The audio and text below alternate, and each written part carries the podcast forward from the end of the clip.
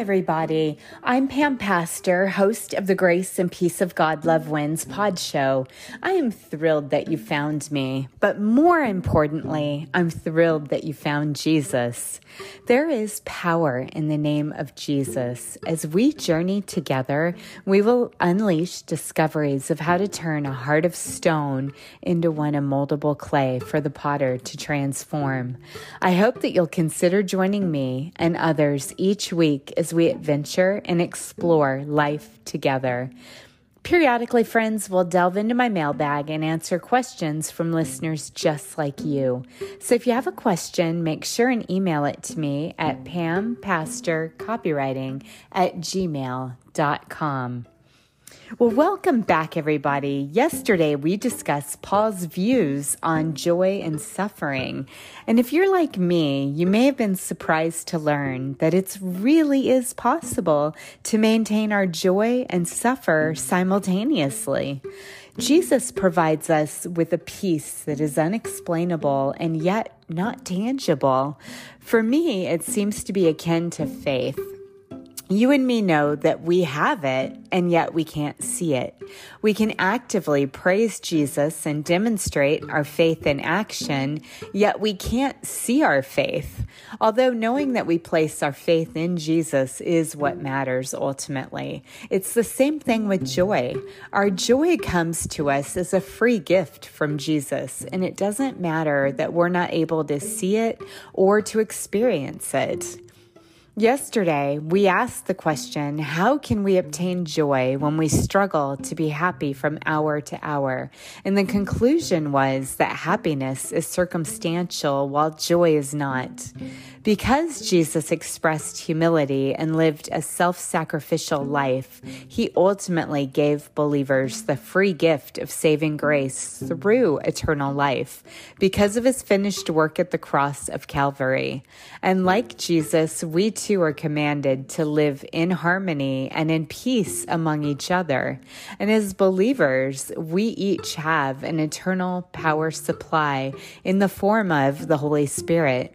When we unite for common causes and God backs us, we are truly unstoppable. We're transformed into the supernatural. And one of the impressive quality traits seen in Paul was that he cared so much for the people of his day. We see immediately his opening is expressed in Philippians with thanksgiving and prayer for the people he was writing to. He wanted to make a difference in their lives. He wanted to be a history maker, a difference maker. He went on to say that he always made his requests in prayer with a heart full of joy. And this is a key takeaway. We too can offer up our prayers to heaven with hearts full of joy. And Jesus responds to our sincerity, not our perfection. So ask yourself do my efforts at being kind and pleasant uplift others enough that when they think of us that they're willing to offer up prayers of thanksgiving? Well, Paul was both selfless and yet fearless at the same time. It was the good news gospel that caused him to be imprisoned, yet he saw it as an opportunity to spread the gospel even further. He was attached to a Roman guard that shifted every four hours round the clock, giving him new opportunities to preach to whomever was chained to him. And sometimes God says whatever it takes to further my message of hope for the people. God understands that we are temporary sojourners here on earth, and this life is passing by quickly in light of our eternal destinies. On the surface, what happened to Paul was a miscarriage of justice, but our God works all things for good to those who believe in him. And our main scripture verse from Philippians among suffering was found in chapter 1, verse 28, where Paul exhorted, Don't be intimidated by your enemies. This will be a sign to them that they're going to be destroyed, but that you are going to be saved, even by God Himself. And in the book of Acts, chapter 5, verse 41, Luke said the apostles left the high council rejoicing. So here they had joy that God had counted them worthy to suffer dishonor for the name of Jesus. And the religious elite had warned both John and Peter many times not to preach the good news, yet they didn't listen in spite of the threats that had been made and levied against them. They were the first apostles to be beaten and thrown into jail for preaching the good news.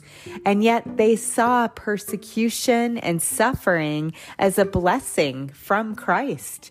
They rejoiced in knowing that Jesus had also suffered beyond extreme persecution and death for mankind. They praised God that they too were able to share in what Jesus suffered. And this is why Jesus said to count it all worthy that we may suffer for a little while. No one willingly wants to suffer, but if the cause is great enough, then we need to be self sacrificing like Jesus if we are to be truly obedient to Christianity. Our four minute mile example, Roger Bannister, suffered when the British newspapers constantly ridiculed him for going it on his own, so to speak, with efforts around coaching or lack thereof. And boy, did he prove them wrong. And finally, we explored four areas that suffering did for a believer. We learned to take our eyes off of worldly comforts.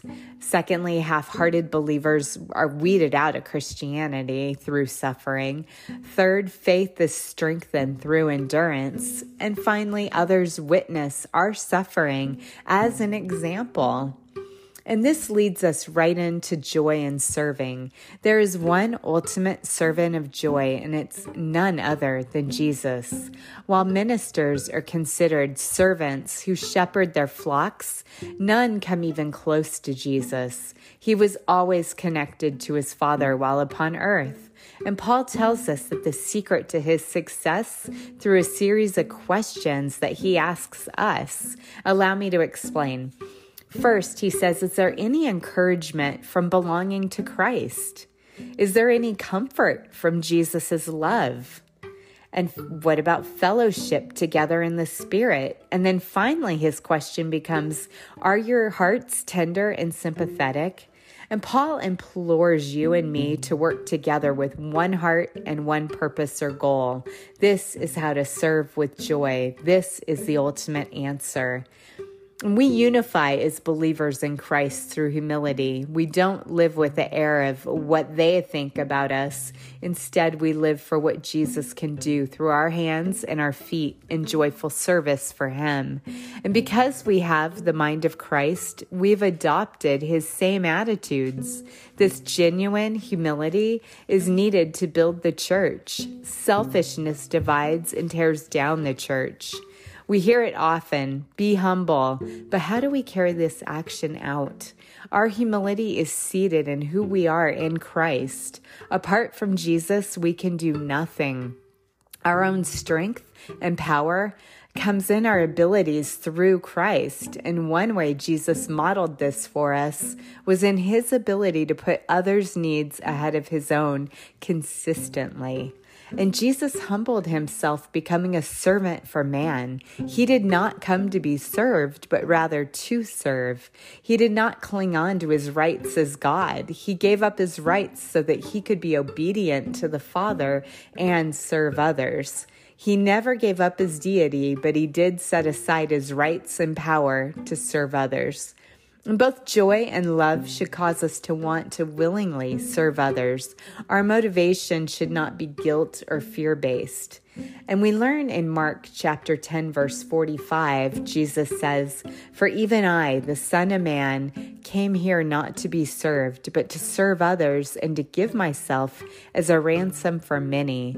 And Jesus' words provide us with his entire motive for his ministry and the basis for salvation.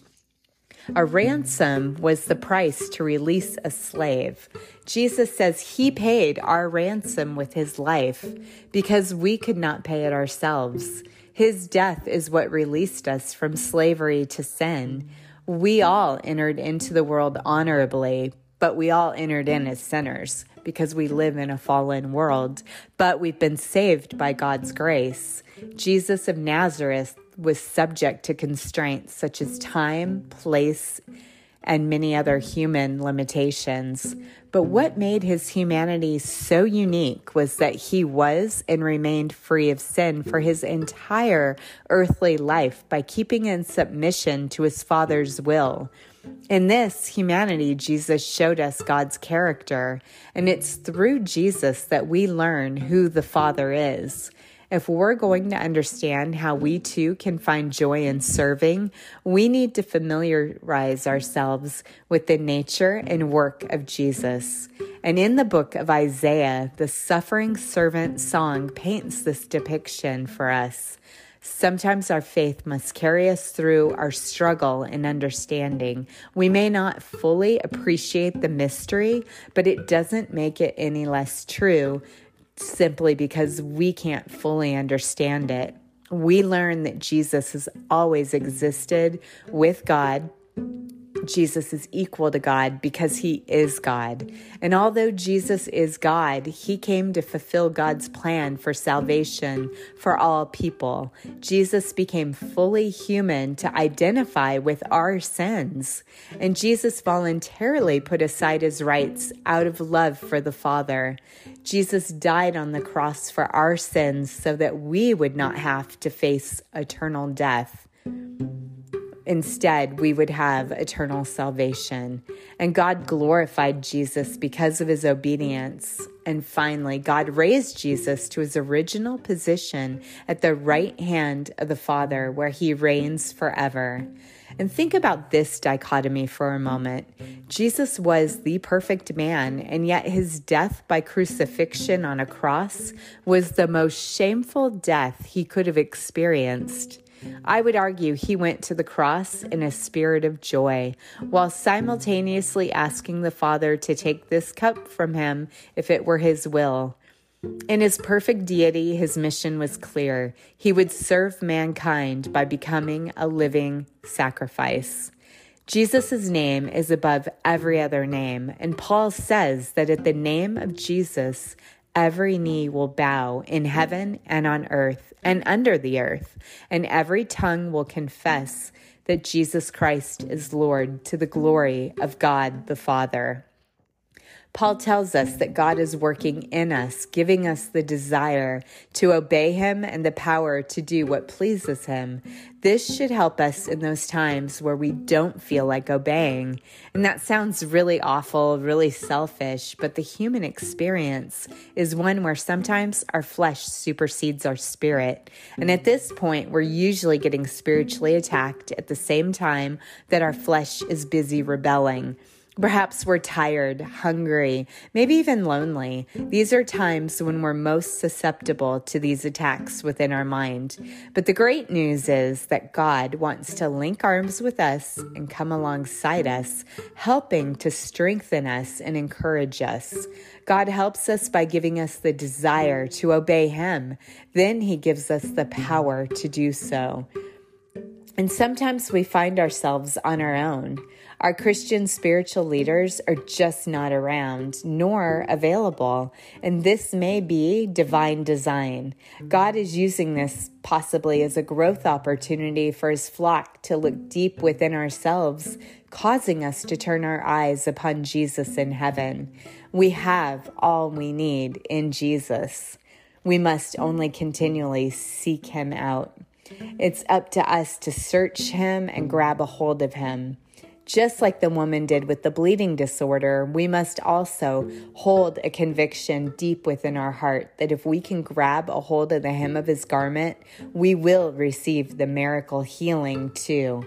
And in Matthew chapter 9, verses 20 through 22, it teaches us that a woman who had a hemorrhage for 12 years came up behind him. She touched the fringe of his robe, for she thought, if I can just touch his robe, I will be healed. And Jesus turned around and said to her, Daughter, be encouraged. Your faith has made you well. And the woman was healed at that moment. My prayer is that whoever hears or reads of this miracle, you too will have full access to experience the touch of Jesus. He is our master physician, the one whom wonders never cease. And Paul told Jesus' followers to shine brightly. He said in Philippians chapter 2 verse 12, Dearest friends, you were always so careful to follow my instructions when I was with you, and now that I'm away, you must be even more careful to put into action God's saving work in your lives, obeying God with deep reverence and fear. We need to be especially careful to obey mm. Jesus now that he's not with us to remind us of what is right. However, he has imparted the Holy Spirit onto us, making it easier to obey him. And we learn from Luke chapter 10, verses 38 through 42, that Martha had welcomed Jesus and his disciples into her home.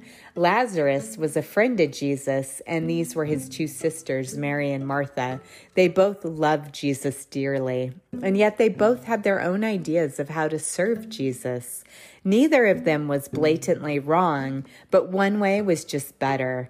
Martha was seen as self righteous in her approach to service, and she thought that Mary's way of serving Jesus was inferior to her own.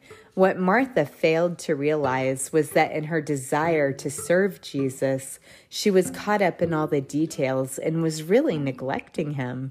She was in hostess mode versus showing him true hospitality. And Mary was content sitting at the feet of Jesus, hanging on to every word he spoke. She knew he was the bread of life, the living water. So we must make sure that we don't neglect being with Jesus rather than doing things for Jesus. We must watch that our serving does not become self serving. While Jesus didn't blame Martha for being concerned about her household chores, he was only asking her to set priorities. Instead of being busy with work, we're to be devoted to God. I hope that you've enjoyed today's pod show, The Joy in Serving, and will consider joining me back tomorrow as we explore the joy in believing. And you know, folks, we talk oftentimes about having an intimate, personal relationship with God's Son Jesus and spending eternity in heaven. So, if that's what you want and you haven't invited Jesus into your heart, I would invite you to pray this prayer now. Just say, God, I missed the mark. I'm turning away from my sins. Come into my heart. I believe in your Son shed blood for all who acknowledge he took on the sins of humanity, past, present, and future at the cross of Calvary.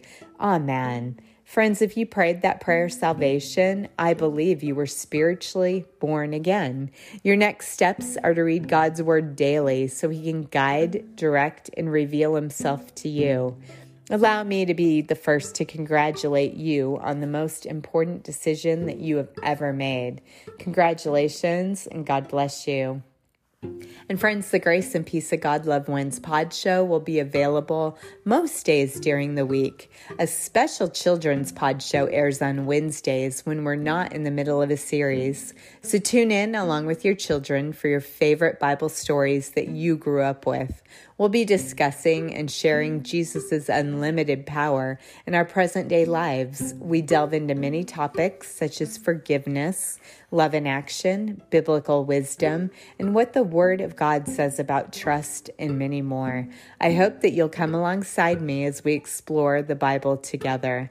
And if you like this pod show, make sure to hit like and subscribe to ensure that you get the latest episodes as they become available.